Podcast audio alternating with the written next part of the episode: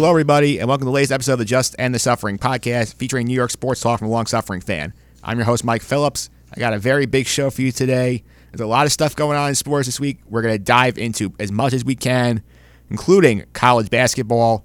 I'm going to be joined today on the show by Patrick Schmidt, the college sports editor for Fansided. We're going to break down everything you need to know ahead of championship week, all the major conference tournaments this week, selection Sunday is just days away. I'm very excited about that. I will talk to Patrick all about everything you need to know heading into the tournament, everything you should watch for this week, some of the big headlines in college basketball. We'll get to all that today. Also, this week, NFL free agency kicking off in full swing. The deals are flying, trades coming in all over the place, signings coming in like crazy.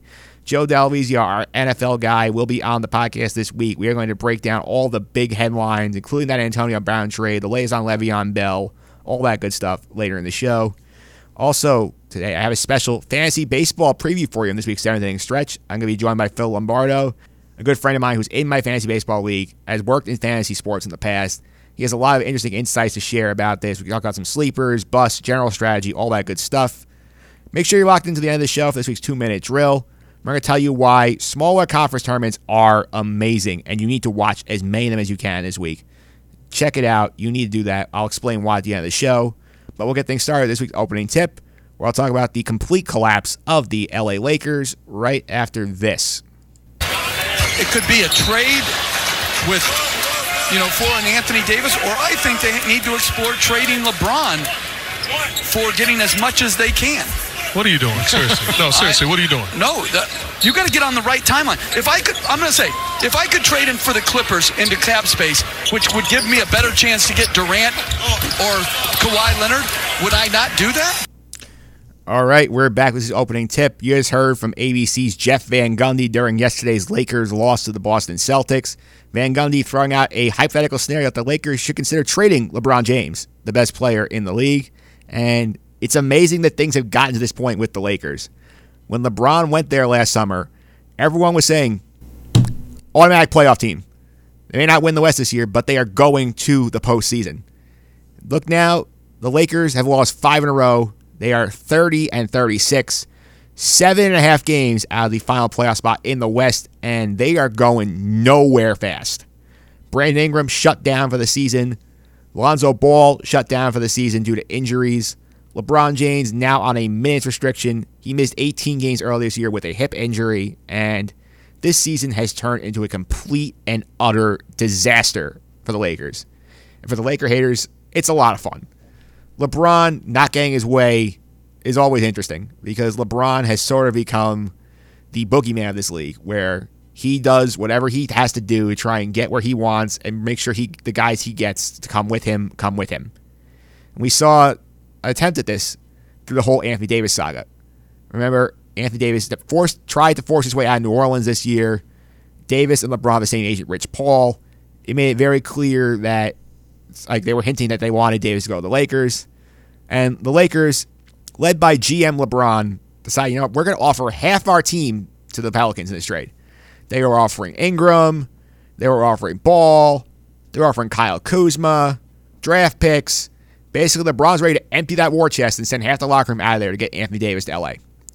That didn't happen, and this season has turned into a disaster. That move, that power play by LeBron fractured the LA locker room, and that team has not been the same since. And now we're getting to the point where we have Jeff Van Gundy going on the air during a nationally televised game, mind you, saying that the Lakers should trade LeBron James or at least explore deals for him. Which, let's be honest, this is one of the stupidest ideas I've ever heard. You do not trade the best player in basketball.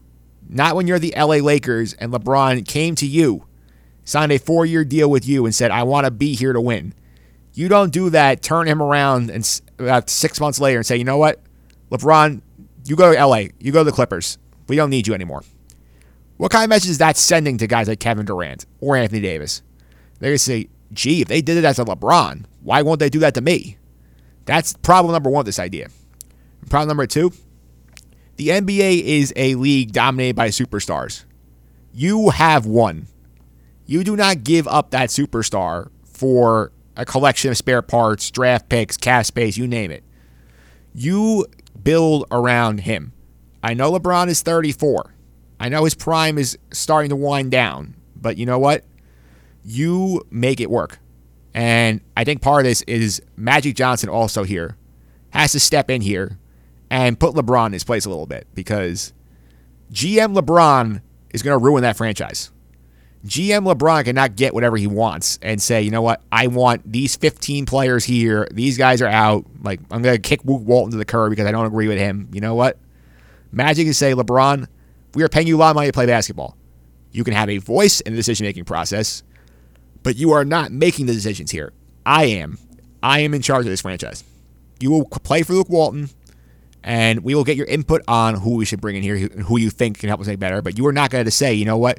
you have to trade half the team to get Anthony Davis. That's not how we're doing things. And that's become a complete disaster.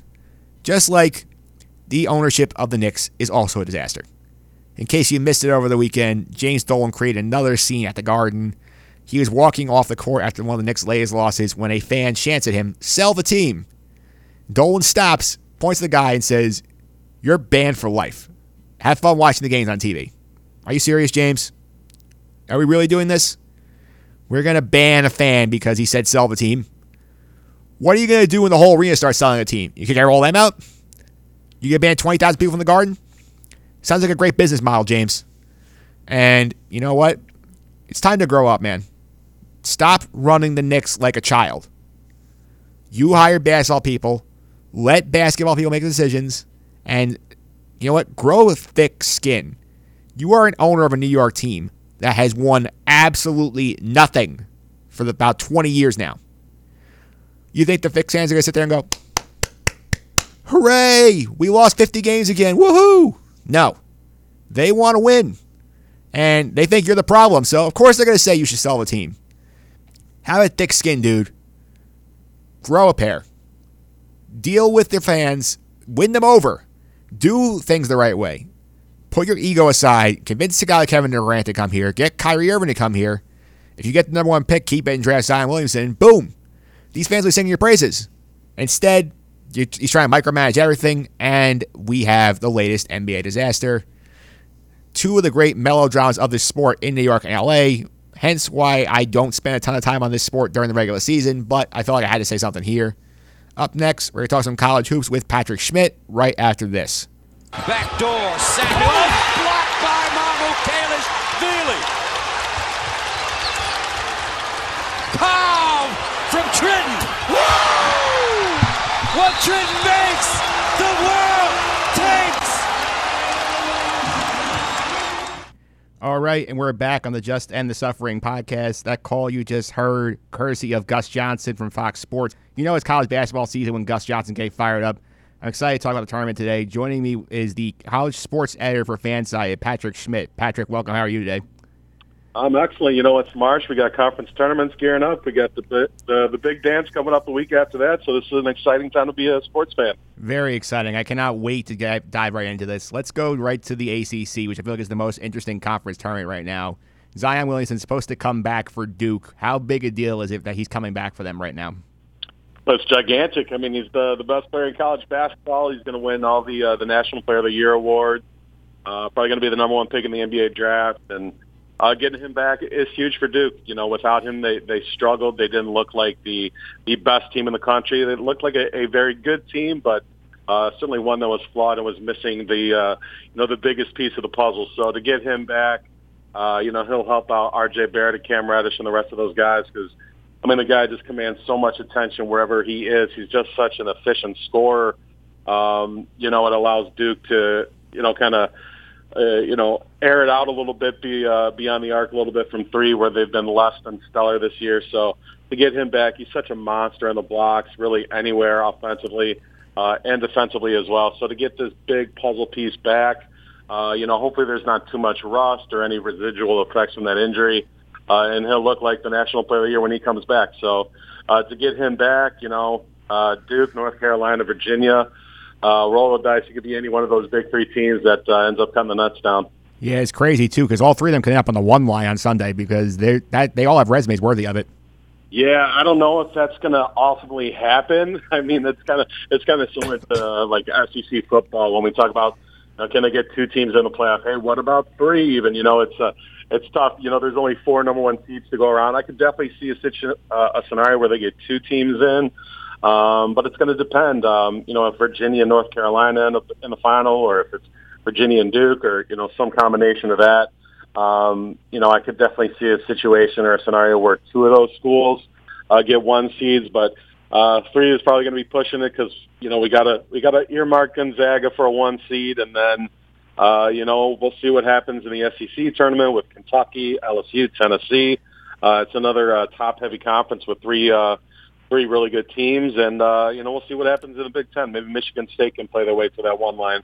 Yeah, let's go to the SEC for a moment there. People don't realize that LSU is the top seed in that league right now. They had a fantastic regular season, but now they're without their coach because Will Wade got suspended, being got caught up in the FBI probe for the recruiting. So, how do you think that loss is going to affect LSU going forward?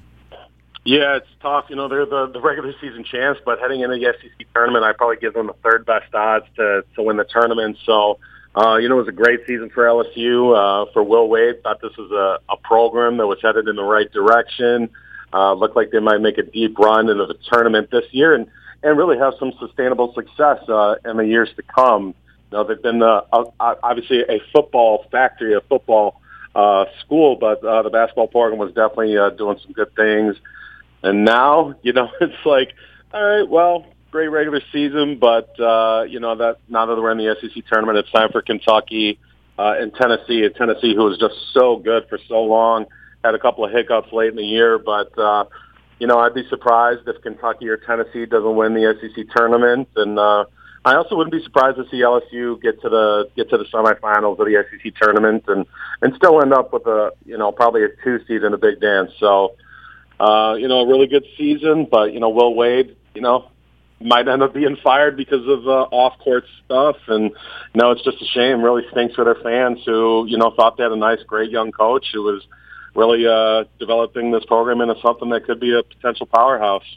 Yeah, Will Wade, the suspension is going to be a big deal. We'll keep an eye on that. We'll also go, go back to the Big Ten for a moment. You brought that up earlier. The big showdown between Michigan and Michigan State, possibly looming in the final that league. Purdue, great as well. Who do you think is going to win the, the Big Ten tournament?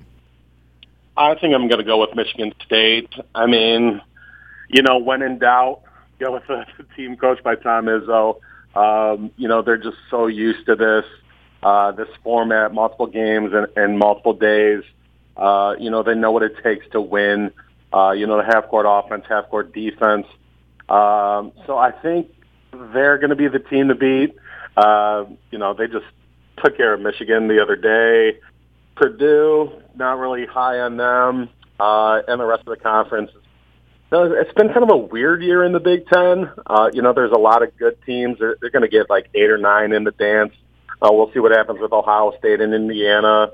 Um, you know, a couple of bubble teams there, but um, you know, when in doubt, got to go with Coach Izzo and uh, and Sparty. Yeah, I agree with that. Plus, they're getting Nick Ward back for the Big Ten tournaments. You, you exactly. know, you know, the limited minutes. That's going to be a big deal for that team. Yeah, I mean, they're they're getting healthy at the right time. Uh, they're used to uh, you know the tournament formats. Uh, and Coach The best coach in the Big Ten, one of the best in the business. So, uh, going to ride with them. Yeah, let's go another Hall of Fame coach, Bill Self down at Kansas. For the first time in 14 years, they do not win the Big 12 regular season. But do you think they have enough together on that team to make a run in the, not in the Big 12 tournament, but the actual NCAA tournament?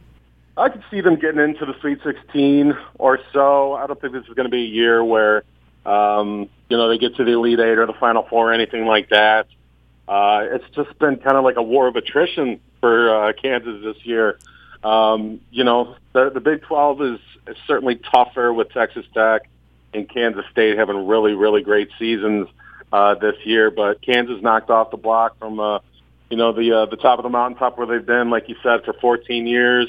Uh, they've lost guys to injuries, suspension. Um, you know, Lagerald Vick left the team for personal reasons. So I just don't think they have the manpower and the personnel this year to uh, to go on a deep run. Certainly, Bill Self is a great coach uh, depending on the matchups and how things shake out, uh, could certainly see them getting to the Sweet 16, but anything beyond that, I think, would be a reach. Yeah, it's crazy because that team was number one entering the season. They whipped Michigan State back in the Champions Classic in November. Yeah, it's funny, you know, like preseason number one, number one entering the first week of the year. Uh, I think Duke passed them up after uh, the first week of games, but but still, I mean, they're I think they're you know 17th, I think, after the latest AP poll. Um, you know, maybe they'll get like a four, five, six seed, something like that in the tournament.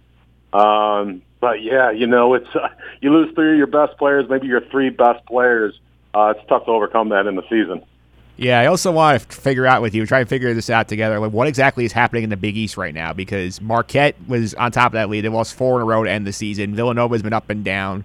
Seton Hall was good to end the season, and St. John's at one point we thought was a lock. Now is playing DePaul tonight to basically fight for the tournament live. So, what exactly is you of the Big East this year? Yeah, Big East is crazy. You know, you started with Marquette. I thought they were the class of the class of the conference this year. You know, look looking really good. Wojo uh, doing some great things there as a coach. Um, but yeah, losing four straight to end the season to get into the conference tournament that's not exactly inspiring and uh, instills a lot of confidence uh, in backing that team. But uh, you know, I still think uh, you know Marquette's best is better than the rest in the Big East. You know, Villanova is good, but you know they've been they've been up and down. Really great at home, tough on the road, um, and pretty much every tournament game is a road game. So uh, I wonder about them, but. You know, Seton Hall's played well. Creighton has, has finished the season well. Um, St. John's has not finished the season well. So, man, it's just been a, a helter skelter kind of a year for that conference. But if I had to pick one team to, to really back, it would still be Marquette, despite this four-game losing streak to end the year. Now, I like Villanova's chances. I do think Seton Hall is a sleeper to win that tournament, though, because they finished the year hot, beating both of them in their building. I think they carry that momentum forward. Yeah, that's a good point with Seton Hall. You know, it's like they haven't been daunted, um, you know, by either of those te- two teams uh, at the top, and you know we we've seen crazier things happen where a team gets hot, they get momentum, they start believing in themselves, and you know sooner uh, than later, you know we see them cutting the nets down in their conference tournament, and you know going on a nice little run in the uh, in the big dance. So definitely going to have to keep our eyes on Seton Hall and uh, what they can do the rest of March. Yeah, and let's go to the Pac-12, the last power conference we haven't hit yet. The Pac-12's had such a bad year. I mean, Washington is, I think, the only team guaranteed to get at large out of that pool. But like, do you think it's possible that they win the auto bid that they only get one team to come out of there? Yeah, it's possible. Um, know, I could see a situation where maybe Arizona State uh, wins the Pac-12 tourney and then they get in, uh, and then you know they'd be stealing a bid from you know maybe a team like Belmont or something like that. You know, a, a, mid-major uh, that had a really, really, really good regular season, but don't win their their uh, conference tournament. So um, maybe Arizona State could get in. Um, they've had a couple of nice wins, but you know, again, some some really bad losses, which has been the the story of the Pac-12 this year. I mean, you know, I, I didn't see Arizona going eight and ten in the conference this year. UCLA going nine and nine. You know, it's just been uh, a season to forget for some of these big legacy programs in the Pac-12. So Washington, they're in regardless. Uh, Arizona State, though, maybe they got a shot in the prayer to get in if uh, they can at least get to the final of the Pac-12 tournament. Yeah, I wrote something up for FanSided recently. The double bubble teams tournaments need to watch. They need to watch the Pac-12 tournament because I think Oregon is a great shot to win that conference tournament because they're hot right now. They won four in a row. They beat Arizona State and Washington down the stretch, and if Oregon wins that tournament, they're taking a bid from somebody. Yeah, in Oregon, you know, we thought they were probably going to be the uh, the best team in the conference. Uh, beginning this year, they lost Bol Bol uh, like really early in the season, but um, yeah, you know, we've seen Oregon have su- success before. They got a good coach, so uh, they might be able to make a run. And if they do cut down those nets, it's going to be a a, a tough Sunday uh, for Selection Sunday for some of those mid majors and teams on the bubble, uh, waiting to see uh, about their tournament lives. Absolutely. You brought up the little guys on the bubble there. Looking, I always love to look for the Cinderellas. I fill out the bracket. Who is somebody you have your eye on? You think could be a sleeper team, make a deep run in the tournament? Oh man, I, I love this. I mean, it's it's going to have to depend on once the bracket is officially set, and we see some of these like five twelve matchups, or you know, we see kind of the road um, that maybe they can navigate a little bit. But uh, really like Murray State, uh, obviously Ja Morant. Uh, you know, when we talk about like the uh, NBA draft, it's you know Zion, Zion, Zion, R.J. Barrett, uh, and Ja Morant. I mean, the guy's been unbelievable. Looks like Russell Westbrook with his ability to score, dish. I mean, the power dunks. I mean, he's been awesome. So, and Murray State's been hot. I think they've won 12 games in a row. So, uh, they got going. They got that going for them. So, uh, they're going to be a fun team to watch. Uh, really like Utah State, um, another smaller program. Maybe not as small as some of the other Cinderella stories out there, but Uh, I think Utah State is a really nice program. think they could cause some damage in March. Uh, talked about Belmont earlier. They didn't win their conference tournament, but uh, really, really, really great regular season, and I think they're still going to get in. They're probably on that uh, bubble line right now, and uh, they might need a couple of uh, breaks to go their way uh, during the conference tournament. But I, I could certainly see them get in. Um, VCU, another team that's that's playing their best ball at the right time. They've won 12 in a row themselves, uh, just dominating the A10 competition. So, um, you know, we've seen VCU make it to the Final Four before. Obviously, different coach, different regime, different players, but um, you know they could be another team that's really tough to deal with um, in the tournament. So uh, those are just a couple. Um, I'll probably have a couple more. Like uh, once we see the bracket shake out, and we see some of these uh, know potential five twelves or you know six eleven uh, type matchups where there's some potential upsets in the first round, and uh, maybe they find themselves getting to the second weekend of the tournament. Yeah, I know a couple I'm watching for sure. I watched Liberty play in the ASUN Championship on Sunday. They look very good. I like them a lot. Hofstra, if they get through the CAA, they have a good uh, player in uh, Justin Wright Foreman. He could be a good deal. And obviously, the team that I think is going to take the country by storm is Wofford, just because they played so well. They've the one. They only lost four games and all year, and those two were to North Carolina, Kansas, Mississippi State, and Oklahoma. All four of those teams are going dancing. So I would be very worried if you see the Terriers on the opposite side of your team on the bracket. Yeah, and I think they've won 20 straight now. So yeah, and they're ranked. I mean, this is like they kind of like eclipse like the mid-major profile in a sense where like, yeah, we we expect you to get to the Sweet 16. You know, they're not just like some cute little underdog story, but still they are a cute little underdog story. And uh, you know, it's a I love the tournament for a number of reasons. One of them being the Cinderellas, the big upsets, the buzzer beaters, and uh, and really giving these guys these these coaches, programs, schools, players a chance to be in the spotlight a little bit when you know they really aren't covered at all uh, on a national level. Uh, you know, for the four, five, six months of the regular season. So, uh, you know, we're days away from Selection Sunday. I can't wait for it. And um, yeah, Wofford, maybe they could be a, a fun little team that gets to the Elite Eight and uh, you know captures the hearts of uh, America I, I hope so too, Patrick. I know you got to run. Thank you for all the time today. Before you go, you want to let everybody know how to follow you on social media and some of the stuff we're up to over at FanSided for the uh, getting ready for the tournament. Yeah, I'm on Twitter. Uh, search my name, Patrick A. Schmidt. Um, and yeah, it's going to be tons of fun stuff uh, coming out over the next few days and weeks on Fansided. Selection Sunday is going to be a hectic circus kind of a day, but uh, we're going to help everybody fill out their brackets, the teams to pick, the teams to avoid, the potential upsets, potential Cinderellas uh, all that good stuff, and uh, hope to keep everybody entertained and informed uh, until we're cutting the nets down on that first Monday in April. It'll be a lot of fun, Patrick. Thanks again for all the time. I really appreciate it. Hey, my pleasure. Thank you. All right, that was Patrick Schmidt talking college basketball. Up next, we're going to do a little NFL with Joe Dall'Oisio, break down the wild start to free agency right after this. They are second four. Ben dancing, waiting, throwing, and the catch is made. By Brown. Touchdown.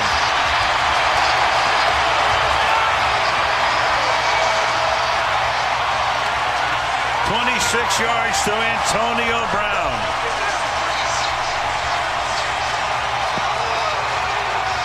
All right, we'll start on the outside. There's Antonio Brown. Because Ben Roethlisberger was able to buy so much time, double move, no problem. There he goes. Right over the top. Really pretty good coverage. Just a brilliant catch. All right, we're back on the Just End the Suffering podcast. You just heard the call from Al Michaels, Cris Collinsworth on NBC back in week number four. Antonio Brown catching a touchdown for the Steelers, his last year in Pittsburgh, as it turns out. Now he's a member of the Silver and Black. Joining me today to break down all of the craziness over the first day and a and say two thirds of the NFL free agent madness in the legal tampering period is Joe Dall'Oisio, our NFL expert. Joe, how are you? I'm doing well, Mike. Thanks for having me. Not a problem, Joe. Before we dive right into this, I have a little mood music. I want to set the tone for this uh, free agency period. Let's so. hear it. Money, money, money, money. Money. These NFL teams are making it rain right now with these guaranteed contracts. It's incredible right now. Big time. Big I, time. And this is this is the this is probably the most exciting part of free agency is the initial burst right out of the gate and seeing how much um, teams are willing to to really overspend on these guys. Yeah, I know. It's so crazy because, like, you just see these contracts just drop on Twitter. We've been basically football star for a month waiting for anything to happen. All of a sudden, boom, boom, boom, boom, signing, signing, signing, trade, signing. It's Yeah, at this point, I mean, I'm sure a bunch of uh, real NFL, uh, not real NFL, football fans in general, um, have gotten a little bit of a taste of the AF, AFL or whatever the, Yeah, the AAF. the AAF, exactly, whatever it's called. But uh, the minute that this legal tampering period begun, all attention, 100% of the time devotion on Twitter now being spent, as always, on the NFL. And I think the legal tampering period is the dumbest thing this league has come up with. Why don't just let them sign already? I mean, to be honest with you, do you really believe that agents or friends of the agents or players or friends of the players aren't already talking to possibly who that next team is? Like, Oh, I, I have a hard time believing in the era that we live in with uh, social media and Instagram. I mean, we're constantly now it's a thing that if an athlete follows somebody on Instagram or unfollows somebody, that it may mean something. Uh, Le'Veon Bell still remains unsigned as of right now on Tuesday at 5:09 p.m.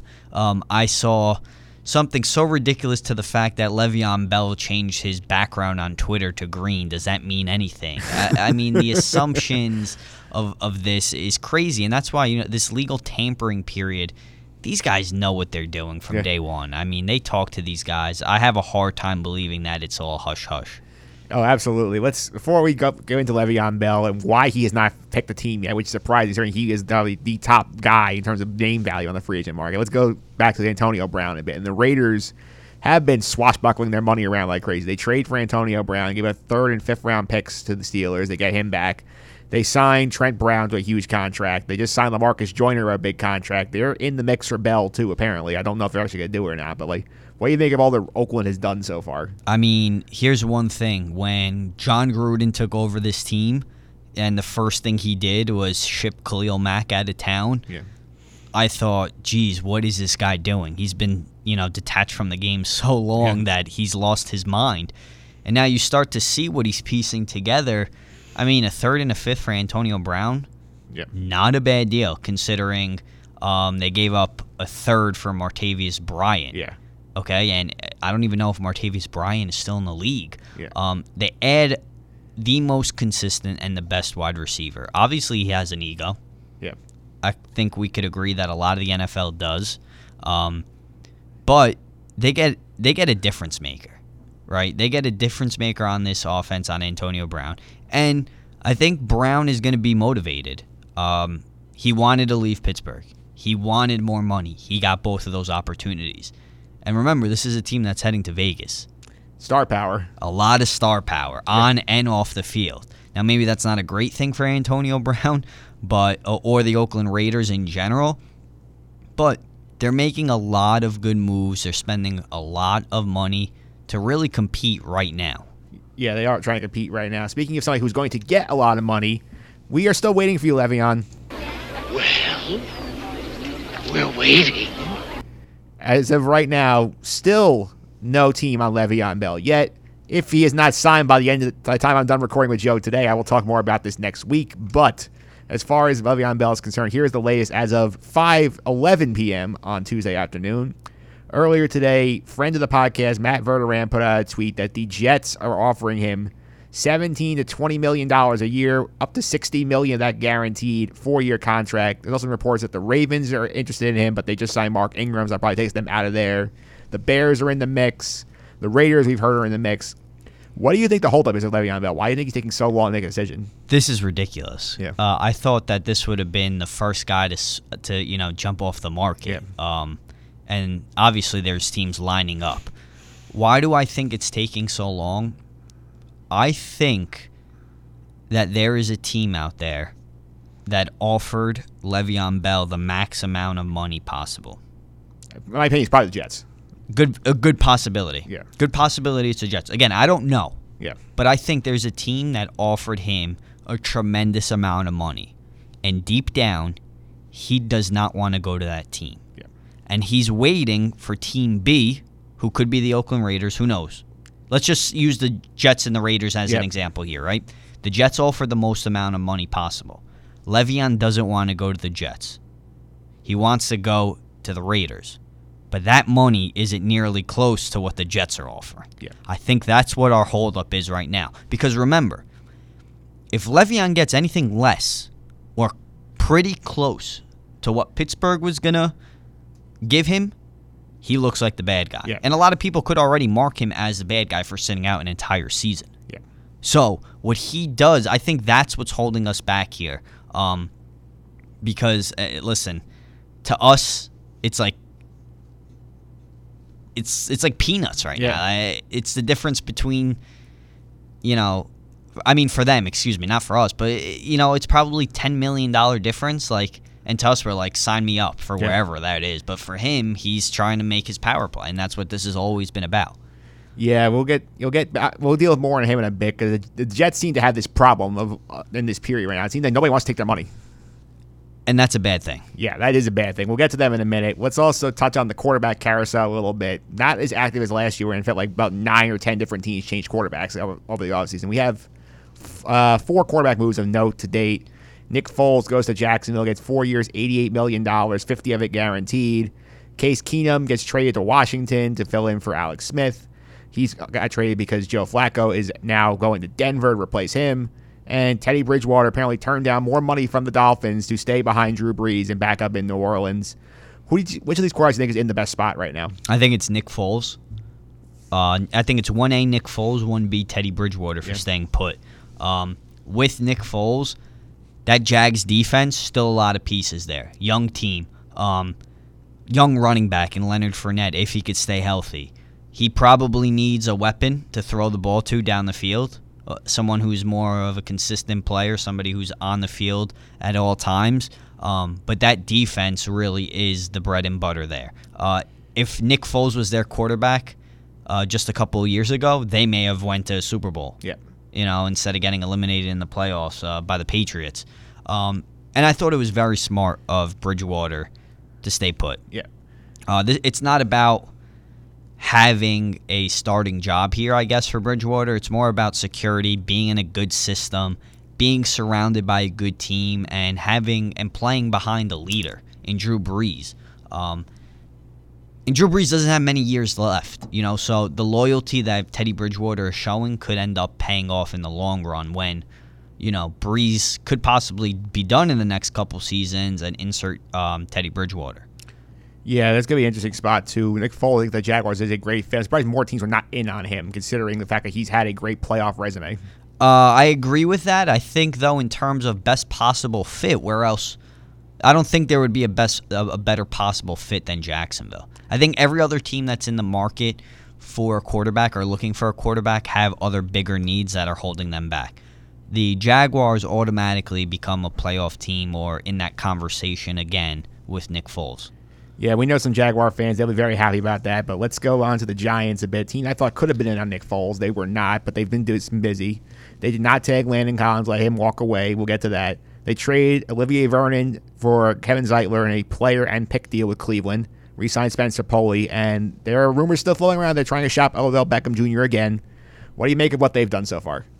Well, I'm not surprised you mentioned Nick Foles and the Giants. That Yeah. didn't happen. Yeah. No way they could afford that with what they're paying Eli Manning. Yeah. Um, I'm actually surprised that the Giants' first move hasn't been, or there haven't been reports about them trying to restructure Eli Manning's contract because I think that's what's holding them up. Yeah. Um, let's start with uh, not tagging Collins. If this was the plan, if this was something that they knew was going to happen, shame on management. Yeah. Shame on management for not shipping him out uh, before the trade deadline last season. This doesn't just happen overnight. You know, you you, you have these ideas. You know his contract is up um, or is coming to an end. They should have traded him away at the trade deadline and got anything because now letting them walk, letting him walk, um, nonetheless to a divisional rival in the Washington Redskins looks terrible Yeah. on their behalf. Um, so I thought they, they completely mismanaged the entire Collins deal. I have no problem with the Vernon trade. I think that was a great move by the Giants. They dump his salary cap and in return get one of the top guards in the league. Yeah. And their biggest need is offensive linemen protecting Eli, opening up holes um, for Saquon, giving Eli more time to throw the ball. So I th- I thought that was a layup. Yeah, I think they've done pretty good. I feel like they need to do more work. I don't. I would not trade Odell Beckham if I was them because you have so few difference makers on that team right now. You can't give one of them up. Well, here's the thing with Odell Beckham Jr. I feel like these trade rumors will always be around this guy because of what the media has created off the field with him. Now, granted, there's some things that he does off the field that you're like, what are you thinking? What are you doing? I mean, the Josina Anderson sit down interview with Lil Wayne, you're like, what? Like he's throwing Eli under the bus. He's sometimes not a, a team player, but the passion is there, and you're not going to find a playmaker like Odell Beckham Jr. Now, if you're going to trade Odell Beckham Jr., to me, that means you're completely throwing in the white flag before the season has started and is saying, hey, it's time to rebuild. That That's the message that comes across. Um, and if that's the case, you better get a good return for him. I mean, and I'm talking definite first round pick, I'm talking future second round. Um, you got to get a lot if you're going to deal this guy. Otherwise, I mean, you're going to shoot yourself in the foot. Yeah, I, I don't know what's the exact motivation is there. We'll see with them. Now we'll get to the Jets, who I feel like have gone complete 180 in about the past like 24 hours in terms of like public opinion of them because last they started off the offseason with trading for Kelechi Osemele from the Raiders. They pick up, they basically dropped 32 spots in the draft to get him, which I thought was a great move. They signed Jamison Crowder for the slot, which is nice. They had signed Anthony Barr. They had him under contract, but he decided he got cold feet, went back to Minnesota. They dumped a Brinks truck of money at CJ Mosley's feet. We have to see if he actually will take the money and not do, pull a Barr. We'll see that. They were in mixer Matt Paradis. He t- he does not go there. He goes to Carolina for three years, $27 million. And as I mentioned, still highly in on Bell, but Bell, for some reason, does not want to take their money. What is going on with the Jets right now? I don't know. I don't know because at first it really looked promising for the Jets, and I thought they were actually. Yeah, for about five hours this morning, they had both Anthony Barr and CJ Mosley. And I really thought this going off of this morning, looking at the landscape this morning, that wow, they're they're early winners here Yeah. in in free agency in this legal legal tampering spot. But I'm surprised by Anthony Barr having you know cold feet. Um, I think it it was a little bit more than cold feet though. Um, money obviously had a lot to do with this. I think the Vikings saw what the Lions were doing, saw how active the Packers were, and said, "Hey, we can't keep losing guys. We need to do something. Let's bring back, let's bring back Barr." Um, Mosley, love the love the addition. Jamison Crowder could be a really good player in that Jet system. I thought they were doing. It seemed as if they were giving Gregg Williams all the weapons that they possibly could, but now here we are, and it's like you still have a ton of money. What's next? Yeah, the question I have with the Jets is I feel this is a problem now for a couple of years now where they've had all this money and no one wants to take it. So I don't know. Is it maybe guys don't want to play for Adam Gase? Is Maccagnan not convincing enough in the room when he's in the meeting with the free agents? Like, I don't know what the deal is because they have the most money in the league and they're actively trying to get people and people are saying, no thanks, I'll go where there's always oh, less money. I think it comes from up top. Yeah. I think the issue is up top, and people know the dumpster fire of that organization when it comes to the top level of management, and I think that's what's holding them back. Um, but at the same time, I know you're a Jets fan, you're upset, you want to see this team excel, you want to see this team spend money, but you can't afford to to throw a stupid amount of money at these guys and then they don't perform, they don't show up. So it may be a blessing in disguise in some ways that you're not going after um, the top guys. All of the top guys aren't ending up in New York because it could end up backfiring. Just because you spend money doesn't always mean um, it's the best decision. So, eh, you know, there's two sides of everything here. You know, it's probably best that if Anthony Barr had cold feet coming to New York, that he's not here Yeah. hopefully things go through with CJ Mosley, and that's a great addition. Now see where else you could add. Um, personally, if they could get Le'Veon Bell, sky's the limit. That helps that offense immediately. If you can't get Le'Veon Bell, you need to consider making a trade. I would bring in another wide receiver. Jamison Crowder isn't enough talent to add into that offense for Sam Darnold. I've been saying this from day one. Sam Darnold needs weapons. He still doesn't have them.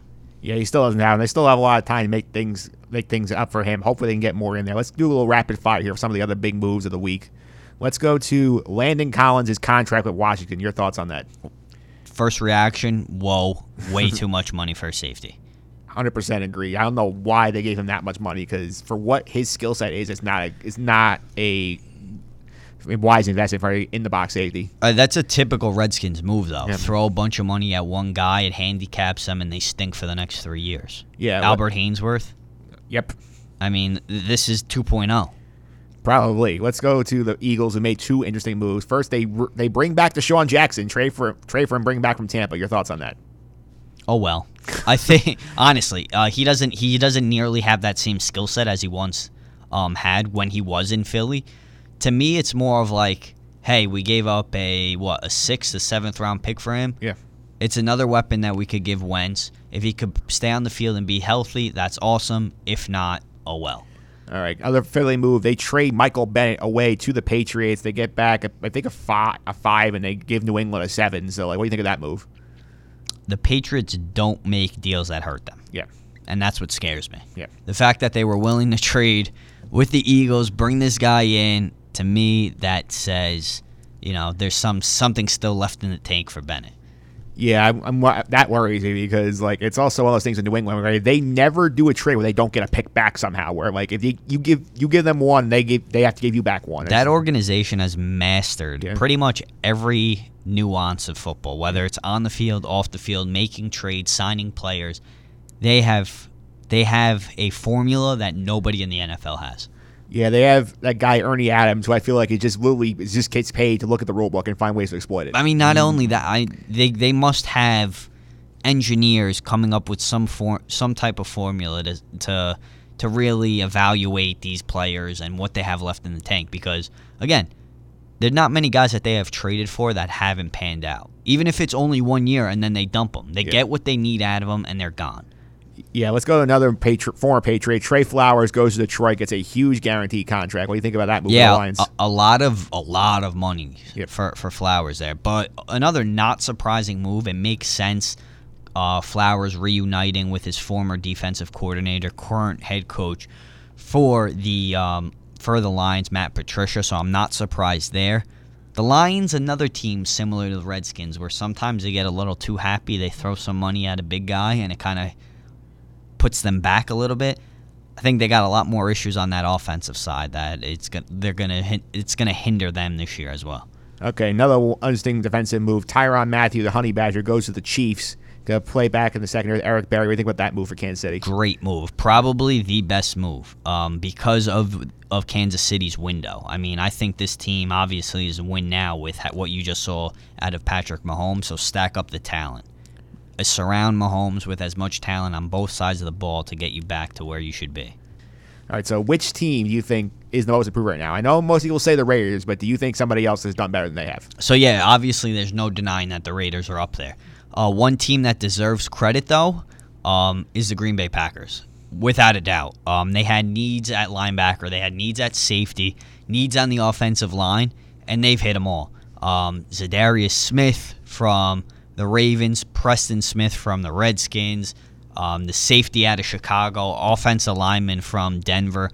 They, you know, Gutekunst said they're going to be involved. Day one passed and you didn't hear much about them. Day two, they exploded.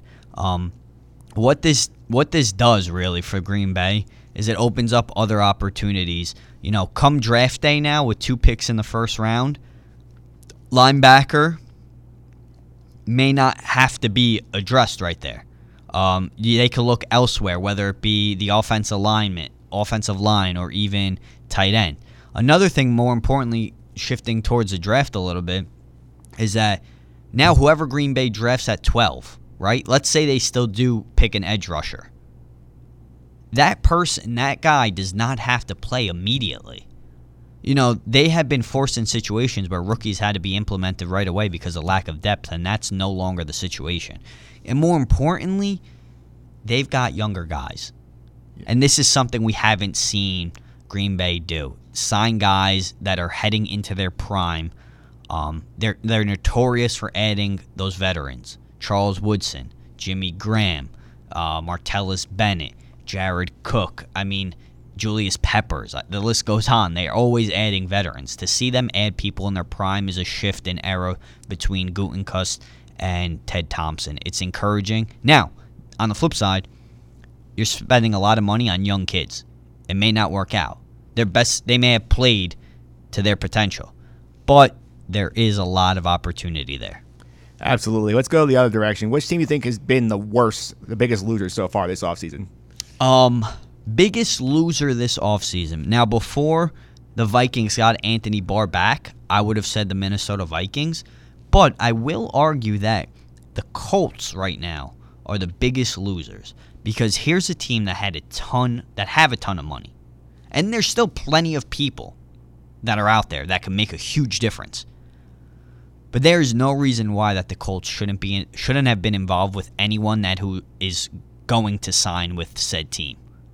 Especially on the defensive side for the Yeah. Colts. I mean, you saw the rebound that they the rebound year that they had with the return of Andrew Luck. I thought they would be really active and really push um this offseason. Yeah, and they entered with the most cap space too, which makes it even crazier. Exactly, exactly. And you see teams like the Raiders spending all this money, and you're like, "Wh- what about the Colts? They have over a hundred million. All right, last one for you. What storyline intrigues you the most with the draft coming up next month in terms of the NFL? Is it the Kyler Murray saga? Is what the Jets are trying to do? What has your has your attention right now? It's got to be the quarterback situation um, between Kyler Murray and Dwayne Haskins. Uh, who goes? Who's the first quarterback off the board? Do the Arizona Cardinals give up on Josh Rosen already and draft another quarterback? Do the Giants end up drafting a quarterback in Dwayne Haskins, or does Kyle Murray end up? My thing is, I don't really see franchise quarterback talent in in either of these guys, and somebody is going to take a risk in that top five on one of these guys, and that could set a franchise back. So uh, it'll be really interesting to see um, what goes on, what happens with these quarterbacks. Yeah, it will be fascinating to watch. One last nugget I want to throw out there. It came out on Twitter while we were on the air. Matt, like they broke down the Matt Paradis on NFL Network. Ian Rapoport reported that the Jets did not make an offer to Paradis because they were waiting on Le'Veon Bell, and that's not good. Well, that that shows what they want. They want Bell. Yep. They want Bell, and that's their offensive weapon that they're going to give um, Sam Darnold. The fact that he hasn't signed anything yet, I'd be concerned. Yeah, the longer this drags on, the more likely it is he's not coming to the Jets. I believe that.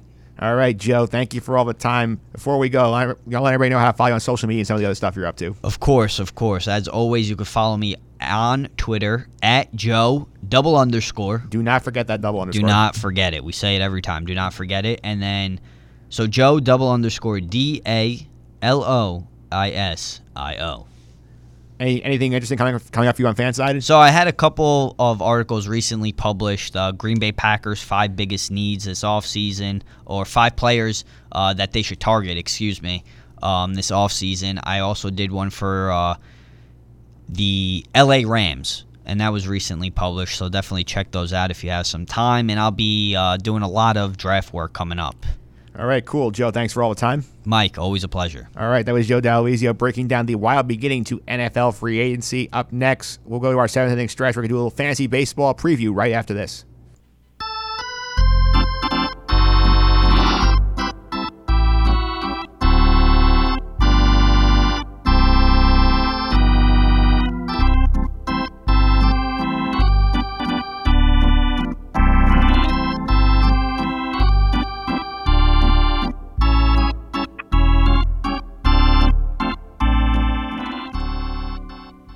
All right, and we're back. It's time for the seventh inning stretch of the Just End the Suffering podcast. This week, we're going to talk a little fantasy baseball. Fantasy baseball season coming up quickly. Joining me today, a guy who we last had on back in the week seven of the NFL season do picks. He's a, also a member of my fantasy baseball league. So we're going to preview fantasy baseball with Phil Lombardo. Phil, welcome back to the podcast. How are you?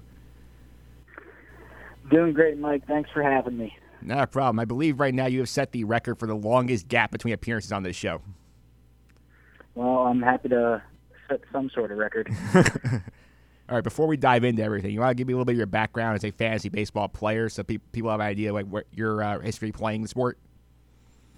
I mean, I uh been playing fantasy baseball since maybe fifth, sixth grade. Yeah. And uh I mean, me and you have been in a, a keeper league for God, I don't know, maybe uh what eight years.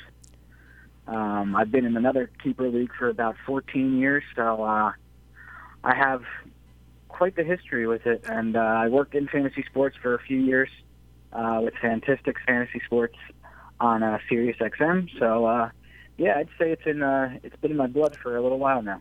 Yeah, it is in your blood, which is why I came to you to, to do our fantasy baseball preview. You and I are in a keeper league right now, but we're going to talk general fantasy baseball right now because not everybody is as diehard as we are with the keeper leagues. And our deadline's tonight, so hopefully we get some information for our draft coming up.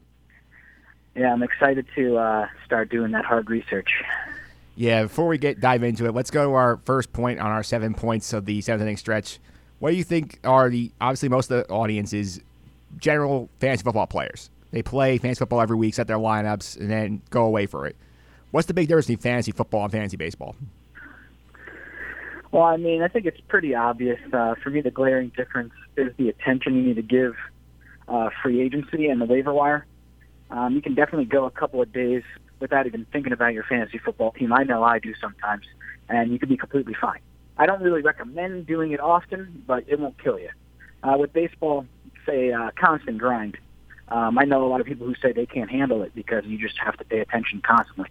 Um, you need to be on top of the waiver wire at all times because you never know when that closer's change is going to be made or that big prospect might be getting a call up, spot starters filling in, late pregame scratches, etc. So, uh, and especially in competitive leagues like ours, um, there are normally a few guys who are constantly on their phones. So it's up, it's on you to you know keep up with them and uh, find out each new piece of information as soon as it comes out. Absolutely. I mean, just I, our experience alone in the league, it's hard to keep 12 guys constantly because a lot of people say, you know what, I don't have time every day to check my lineup, make sure I have the right guys in. That's a big part of this fantasy baseball in general is making sure you know like you have guys in your lineup who are actually playing, and not sitting out because you miss out on a chance to accumulate stats if you have a guy on your bench who's, who's starting. Yeah, I mean, there's a few times a year where I'm like, you know, I really missed out on picking up a guy, or I I forgot to put a guy in my lineup. You know, it happens, but you just have to try to stay on top of it as best you can. Yeah, absolutely. For those of us playing Yahoo leagues, us included, there's a great feature on Yahoo called Yahoo's app called Start Active Players. I love that button because if you're in a quick hurry and you don't know if guys are playing, you just hit that button, puts your active guys in, it does all the work for you. All right, let's go on to our next point, number two. What do you think is more important for a fantasy owner to address, the hitting side of your team or your pitching side?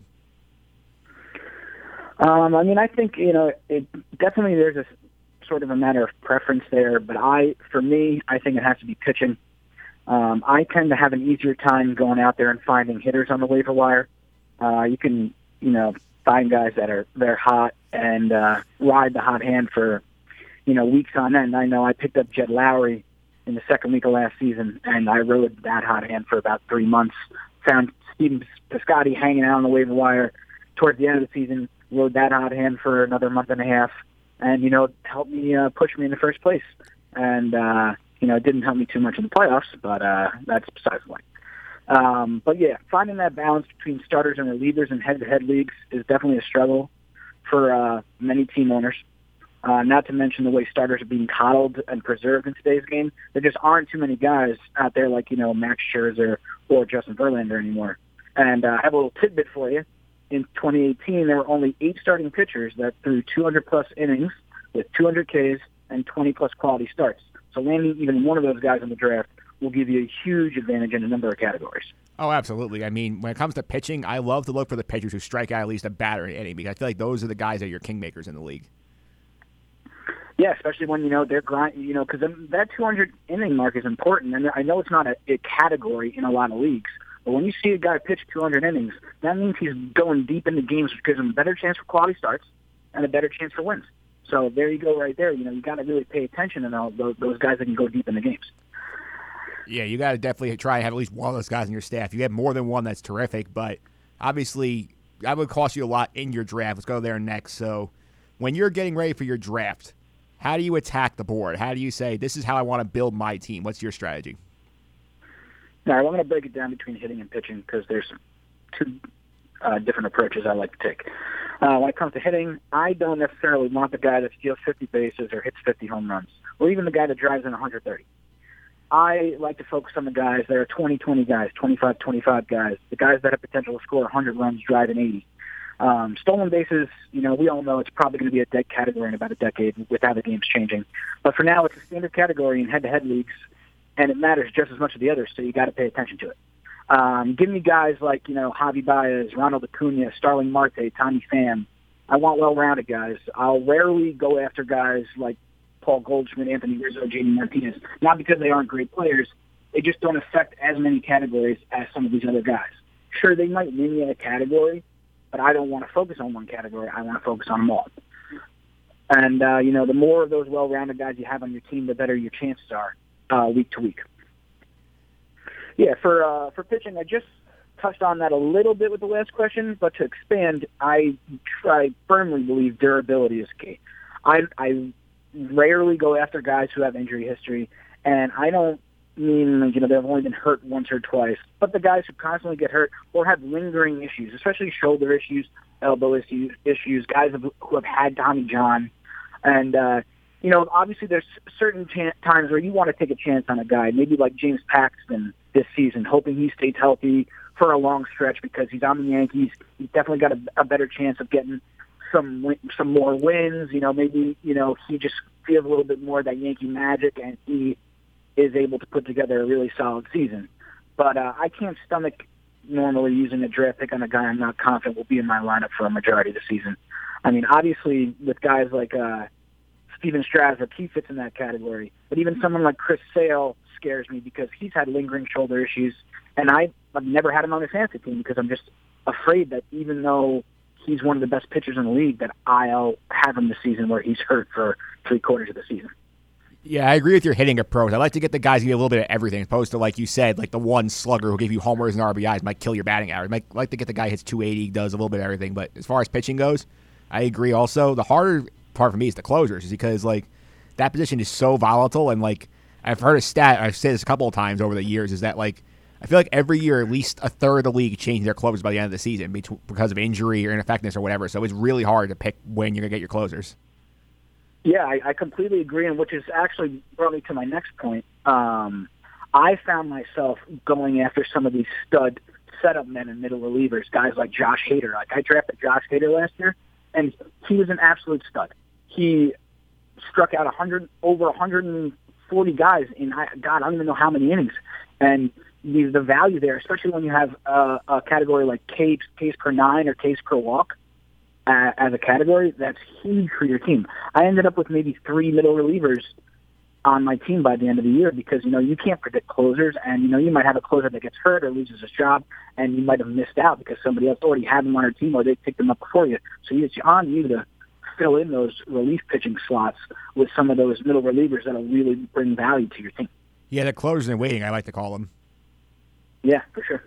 All right, let's go on to our next category here. We'll take a look at some sleepers. Everybody's looking for those sleepers to get the edge in the draft. So give me some of your sleepers.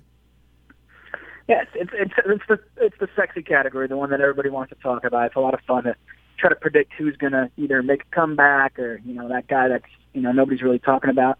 But um, for me, the first guy that came to mind was Miguel Sano. Um, Miguel Sano is somebody who burst onto the scene in 2015 as a 21 year old. He hit about around 270 with a 916 OPS in 80 games, and he followed up with two progressively better seasons. You know, he uh, he was really really solid. He was looking like he was progressing to be one of you know the better young hitters in the league. Uh, but 2018 he hit a wall. He was uh, you know noticeably out of shape going into the uh, into spring training. He ended up getting hurt, and his stats reflected that. And now all of a sudden, I'm looking at stuff and I don't see many people talking about uh, Miguel Sano anymore. And I think that uh, he showed up to camp apparently in very, very good shape. He's going to be out probably for the first three weeks to a month of the season, which will probably get give you a better chance to get good value on him. So I mean, look for him in the in the mid to late rounds, and uh, I think he definitely he's only 25 years old, and he I think he has a lot of potential to have uh, come back here this year. Um, to change pace a little bit, we'll go to a, a New Yorker, um, one that I'm sure you'll be excited with considering he's on your team. Uh, Michael Conforto, I think he, uh, I think he really felt the pressure of having to carry a struggling offense last year. The Mets really they didn't have many options in their lineup. And I think at 23, 24 years old, putting the pressure of put having uh, on Michael Conforto of having to be in the middle of that order and carry a team that really had a lot of expectations. Whether they were warranted or not is beside the fact. But yeah, they had a lot of expectations, and uh, he felt a lot of pressure in the first half. Once the team fell out of contention, I think that he was able to calm down, reassess himself, and start driving the ball to all fields. And um, you know, after the All Star break, he slashed 273, 356, 539 with 17 home runs.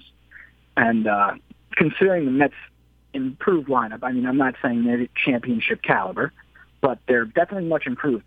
I foresee him having a little more protection, being a little more comfortable at the plate, knowing he has help. And, uh, you know, Robbie Cano and Wilson Ramos are no slouches. So hopefully those two veterans being in the lineup next to him will help him ease that mind and be much more comfortable at the plate this year. Yeah, I agree with the Yeah, Conforto statement because I feel like just because like last year he was awful out of the gate, but I think he came back way too quick from his shoulder injury, which I think impacted his first half stats. And now he's fully healthy. We saw what he did in September, where he was had 29 RBIs in the month, one behind Yelich for the lead in the major leagues. I mean, Conforto is definitely a sleeper candidate. Yeah, no, without a doubt. And you know, I think that um, he he definitely pushed himself to come back because of that desperation the Mets lineup had. There there wasn't a lot of guys to put in there instead of him. So you know, they they he probably felt like they they were relying on him to come back, and I think that ended up hurting him in the long run. But every young player tries to do that early in their career, and you know, I think he's learned from it.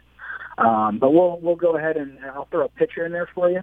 Um, and this is a pretty popular pick from all the articles I've been reading, but uh, I don't know. I think I think it's kind of a no-brainer. Josh James of Houston, um, and the casual fantasy player might not know who this guy is, but uh, he completely shut down AAA, hitting for most of 2018. He belongs to the Houston organization. Uh, no surprise there. Uh, he was a bit of a late bloomer. He's 26 years old. He's dra- he was drafted in the 34th round of the 2013 draft. So he's uh, you know he's been working his way through the uh, minor league system for quite a bit now, and uh, he throws 98 miles an hour, and his four seamer sinks away from lefties, and he has a slider that dives away from righties, giving him the ability to get swings and misses on batters from both sides of the plate, which is huge. And uh, knowing the Astros' proclivity for finding pitching talent, it gives me that that much more confidence that he's going to be in the right situation to succeed. So I definitely look for him in the late rounds because uh, he's definitely going to be one of those like fourth, fifth starters that you can throw um, into your lineup, and uh, he, he has the potential to go off any week. Ab- Absolutely. I have one sleeper I'm going to throw out too because I've done my research as well. One guy I'm very high on is uh, Jurickson Profar out in Oakland right now because people forget a couple of years ago he was the top prospect in this sport, had a major injury, sidelined for a lot of years. Last year with Texas did pretty well, finally got in the lineup at 254, 20 homers, 77 RBIs, 10 steals. They trade him to Oakland, and I feel like to me he's one of those guys, only 26. I feel like he's in that, Yahoo call it the post-hype sleeper phase where like he's gonna go there, everybody's gonna forget about him. And all of a sudden, you look at the All Star break, he's hitting 320 with like 17 jacks and 60 RBIs at the break. Yeah, I mean, and for some reason, Oakland at least finds those diamonds in the rough. So they, if they traded for him, I'm fully confident that he'll have a good season, just because it's Oakland. Yeah, yeah. Oakland has a history of finding those gems. Like Lowrie was there before he came to the Mets. Yeah, exactly. And then look at Steven Piscotty too. Like he, uh, just to go back on him, he was, you know, kind of rejected by the Cardinals after a couple of off years, and he comes back and has a huge season last year. All right, let's go the other direction now. Let's go to some busts. Who are some guys who you would avoid in the draft? All right, just like I said, this is the, uh, the sleepers is the sexiest category. This is the least sexy because I just no, you don't like predicting that players are going to fail. Um, but there are definitely a few guys that I could see some decline in numbers.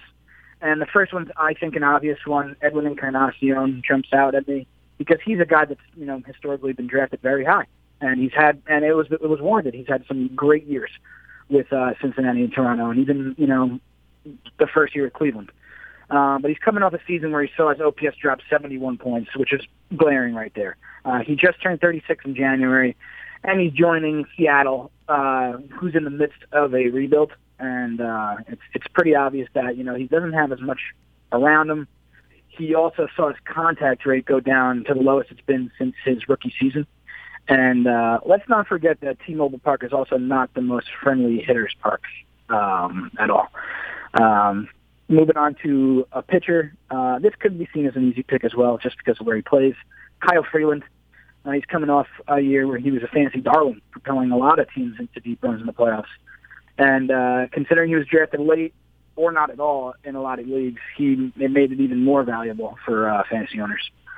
But I mean, delving deeper into his stats, his uh, 288 uh, batting average on balls in play, and uh, the fact that he pitches in Colorado, he's bound to see at least some regression. He has an ADP right now of about the 15th round, so fantasy owners don't completely seem to be overvaluing him. Uh, overvaluing him, but uh, he did have a historic year for a Rocky starter, and the chances of repeating it are very little. I just stay away. Um, and then I'm going to throw one in there that might be a shocker to everyone. Um, but I think Clayton Kershaw will be outside the top 25 fantasy starting pitchers this season. Um, let's be real. He's he's over 30 now. He's missed significant time in the last three years. He's lost velocity in his fastball, and his curveball last year was noticeably less effective. Um, obviously, the injuries have something to do with it, but when you start aging and you've pitched as many innings as Clayton's pitched in his career, you know, remember he started as a very young starting pitcher with LA, so he's got a lot of uh, a lot of mileage on him at this point.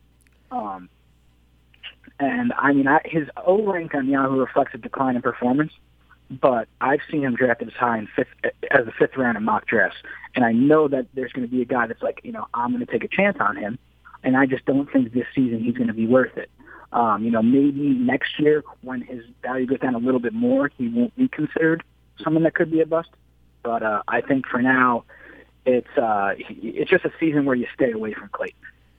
Yeah, I agree with that. I also have another sleeper from the Dodgers as well. I mean, another bust guy candidate there, and that's uh, Max Muncy, who came out of nowhere last year, hit 35 homers, drove 79 runs, and he had no track record of this kind of power in the minor leagues. And similar like what happened with Chris Taylor two years ago. Chris Taylor was a cast off from Seattle, has a big year. He came back to earth last season. I see the same happening with Max Muncy this year, so I would not go overpaying for his stats from last year. Oh yeah, definitely. And you know, like like everybody says, you know, guy bur- burst out on the scene one year, uh, teams get a full year of evaluating him and, and figuring out how to pitch to him. And, he, and normally, you know, even the best best players uh, struggle in their second season, a uh, second full season as a starter. So uh, definitely agree with you there. Okay, let's go on to our next point. Now we've got some some sleepers, some busts. Let's talk about strategy a little bit. Obviously, in your head-to-head leagues, you have your a lot of your five on five, five by five categories, five hitting, five pitching. I've seen people say, you know what, like I don't need to go for saves. I'm going to punt the saves. To put all my pitching assets into categories, keep my ERA lower, or I don't need stolen bases. Do you agree with a strategy like that? Um, I'm going to go on record and say I will never be an advocate for punting categories. Personally, I think most people will say they wanted to punt a category, but it's only because they were either ill prepared and didn't have enough backup uh, picks and had guys picked in front of them and just decided by the middle of the draft that they had to punt the category, or uh, they just underestimated how early certain guys would be drafted, and it ended up just kind of happening to them.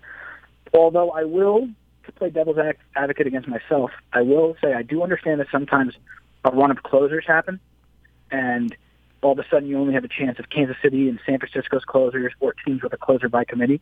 And in that case, I'd see why you just punt saves and try to stack wins. But any other circumstance, I don't really understand why you'd forfeit a category, especially in most standard leagues where it's only 10 categories. So you're going to punt 10% of your wins for the season. Like that, that's just going to set you way back and give you little to no chance of finishing first, in my opinion. Yeah, I don't like that strategy either. I try and be competitive as many as I can. Sometimes I have necessity, like like I said, injuries, I can't do it. But like I'm rarely gonna say, you know what, screw saves. I'm not gonna try for saves here. It seems like yeah. that's a losing yeah. bet the beginning of the season, you should go for every category. Sure, maybe by mid-season, if something happens, you know, a couple injuries, or you know, just the way the season pans out, a couple of guys you pick don't work out, and you have to end up punting the category towards the end of the season. But at the beginning of the season, there's no reason why you shouldn't be drafting for all categories. For sure. Let's go on to one more point here before we wrap things up. Let's talk about you brought something up earlier in the in the uh, segment here about the importance of staying active on the waiver wire in baseball league. And I've seen guys who do this who will be hot in April and May, and then by the time the summer rolls around, at the beaches, they're all forgetting to check their teams again. So, how important is it, in your opinion, to stay active throughout the whole season? Um, first off, very important. And I found that week to week, my activity tends to change just depending on how busy at work I am or where we are in the season. Um, obviously, you know, once you get to like a month into the season, you might be a little more active. Towards the end of the season, you might be a little less active, just depending on the injuries and how your team's going. Um, but I find for the most part, people aren't nearly as active as they should be on the waiver wire. You see guys by the end of the season have only made 20 moves, and I just don't understand how they even um, survive doing that. Um, I've also found, you know, there's a lot of people that make way too many moves, and I know we know personally know a few. Yes, we do. Um, I, tr- I I try not to uh, make too many moves in the first month. Um, I think it's important to just let the season pan out early, let guys get into a groove. Obviously, there's going to be a ton of guys that bat, you know, 150, 200 in the first month of the season. That doesn't necessarily mean that you give up on them. You know, obviously, you might give up on a guy that you drafted late, but those middle middle round guys that you know, there's a chance that they might not necessarily hit a groove until May or June. You know, you can't, you can't give up on them. You might not put them in your lineup. but it doesn't necessarily mean you need to drop them because most of the guys that you're going to pick up on the waiver wire, they might be hot for two weeks at a time, three weeks at a time, but for the course of a whole season, it's not going to pan out. Um, I think, uh, I mean, I've seen plenty of guys have awful Aprils and still finish in the top 20. And the importance of knowing when to get rid of a guy who you picked up on a hot streak is huge too. Um, so that's just to kind of counteract that point. Too often, I've done this too. Uh, personally, I've seen people refuse to get rid of a guy who was hot last month. They keep him in their lineup during a three-week cold streak, and of killing them, they lose all three weeks because you know they have two of those guys or one of those guys that just kills their batting average or kills their RBIs or whatever category it may be. It's definitely a delicate dance, but um, I, yeah, I think it's the most important thing is knowing player trends and following them daily. Yeah, absolutely. Yankee fans will remember too. Mark Teixeira was always a slow starter in April and May, and he was always putting up good numbers at the end of the season. Yeah, and I mean, I'm sure there wasn't too many people who were dropping Mark Teixeira, but maybe towards the end of his career, like I know he had that one surprise season. I can't remember which year it was, but the one surprise season where he hit like 39 home runs. But he started so slow, so I'm sure there was a couple of guys who got dropped and were like, you know, I, I shouldn't have done it. But you know? Sometimes you have to be, you have to know when to be patient and uh, know when you can you can get rid of a guy. It's uh, it's it's not easy, but you know that's the importance of also staying in tune with trends and uh, the waiver wire in general. All right, Phil, thank you for all the time talking about fantasy baseball today. Before you go, we're recording on Monday in the NFL's tampering period. I actually have some breaking news for you. Want your reaction to this contract. Former, you you know, you're a Giant fan. Former Giant safety Landon Collins has reportedly going to sign with the Redskins, six years, eighty-four million dollars, forty-five million guarantee over the first three. What is your reaction to that trade, to that deal? I don't believe he's worth that kind of money. Um, I know he's he's a very very good run stopper, but I, I'm a Giant season ticket holder. I watch every snap of every season, and uh, you know he did have an unbelievable season in 2016, no doubt about it. But he noticeably declined, and obviously the defense wasn't as talented around him. But um, when you're a great player, you make players around you better. Uh, you're able to just make plays. Um, and I mean, six years, 84 million, 45 guaranteed is a lot of money. And it's it stinks that he's going to be in the division and he's going to want to you know stick it to us two times a year. But um, I understand why the Giants maybe figured they needed to cut ties. Although I don't see why they couldn't just franchise him for a year, keep him on the roster, and then uh, you know figure out what they're going to do next season. Yeah, I, I feel like that was a wise choice. It's based on pure scheme fit to let him go, and I wouldn't should not give him that much money. But I feel the Giants have a, lot, a good plan for the offseason. I mean, the trade for Olivier Vernon for Kevin Zeitler was very good, and they've already re-signed Spencer Pulley. So now we'll see where they go from here. Yeah, man, got to bolster up that offensive line for for Saquon because you know if we can if we can have a consistent line play and give Eli just a little bit of time, who knows what the offense can do because that offense is so talented. Scoring the defense might not have to be that great if we're scoring 30, 35 points a game. Absolutely, Phil. Before we go, do you have any social media you want to plug? Anything you want us to follow? Now, yeah, you can follow me on Instagram. Um, my my first name P H I L Filtographs. So not photographs, Filtographs. Follow me on Instagram. All right. I don't really do Twitter though. Yeah, you should you should get on the Twitter again. I feel like you would be fun on there. Uh, yeah, I, I, I used to be on it all the time. Maybe I'll have to revisit that. Yeah, if you revisit and you come back on again, be sure you plug that next time. Phil, thanks for all the time. Yeah, thanks a lot, Mike. I had a lot of fun. All right. Good luck in the draft next week. Yeah, you too. All right. That was Phil Lombardo with our fantasy baseball preview. Up next, this week's two minute drill, where I'll tell you why small conference tournaments are awesome and you need to check them out right after this. Brown. Low house. Good if it goes. That's it. Bradley is going to the NCAA tournament for the first time in 13 years.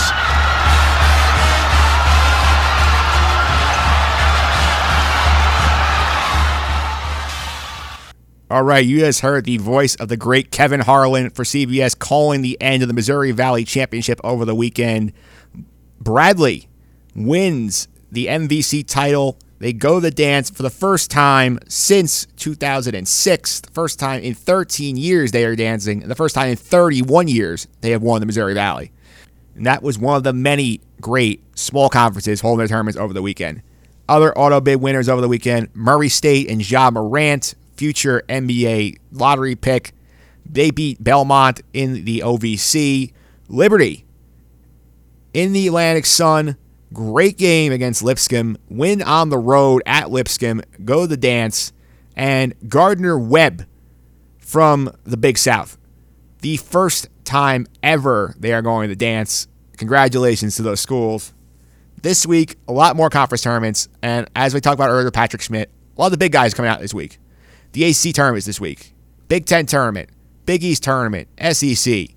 That's where all you casual fans are going to go. You're going to go watch the big teams play these games, play, you know, and see, oh, is Duke going to win with Zion back? Can Kansas get back to the top of the Big 12? Can Michigan or Michigan State win the Big 10? All that's nice, but you know what? At the end of the day, those don't really mean that much. All those teams I just mentioned, they're all going to March Madness. Do you really we really care enough to see if Indiana or Texas or Minnesota or Clemson doesn't have to win in the AC tournament and get an at-large bid? That doesn't really interest me. What interests me is the seeing these smaller conferences, their tournaments, where it is a more desperate situation. You have to win the tournament to go to the dance. You have to get that automatic bid. There is no at large coming for a team like Lipscomb, most likely. You know, they should be in there. They should be. They have a good resume, but they probably will get passed over for a 16 loss Texas team. And yeah, just yes, just on Sunday, I was watching Liberty and Lipscomb play in the ASUN Championship. I had tickets Captain Marvel.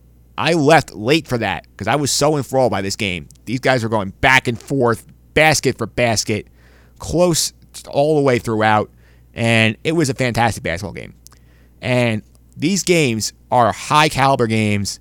The intensity is so much greater than it is in the ACC tournament or the Pac 12 tournament or whatever big conference you could think of.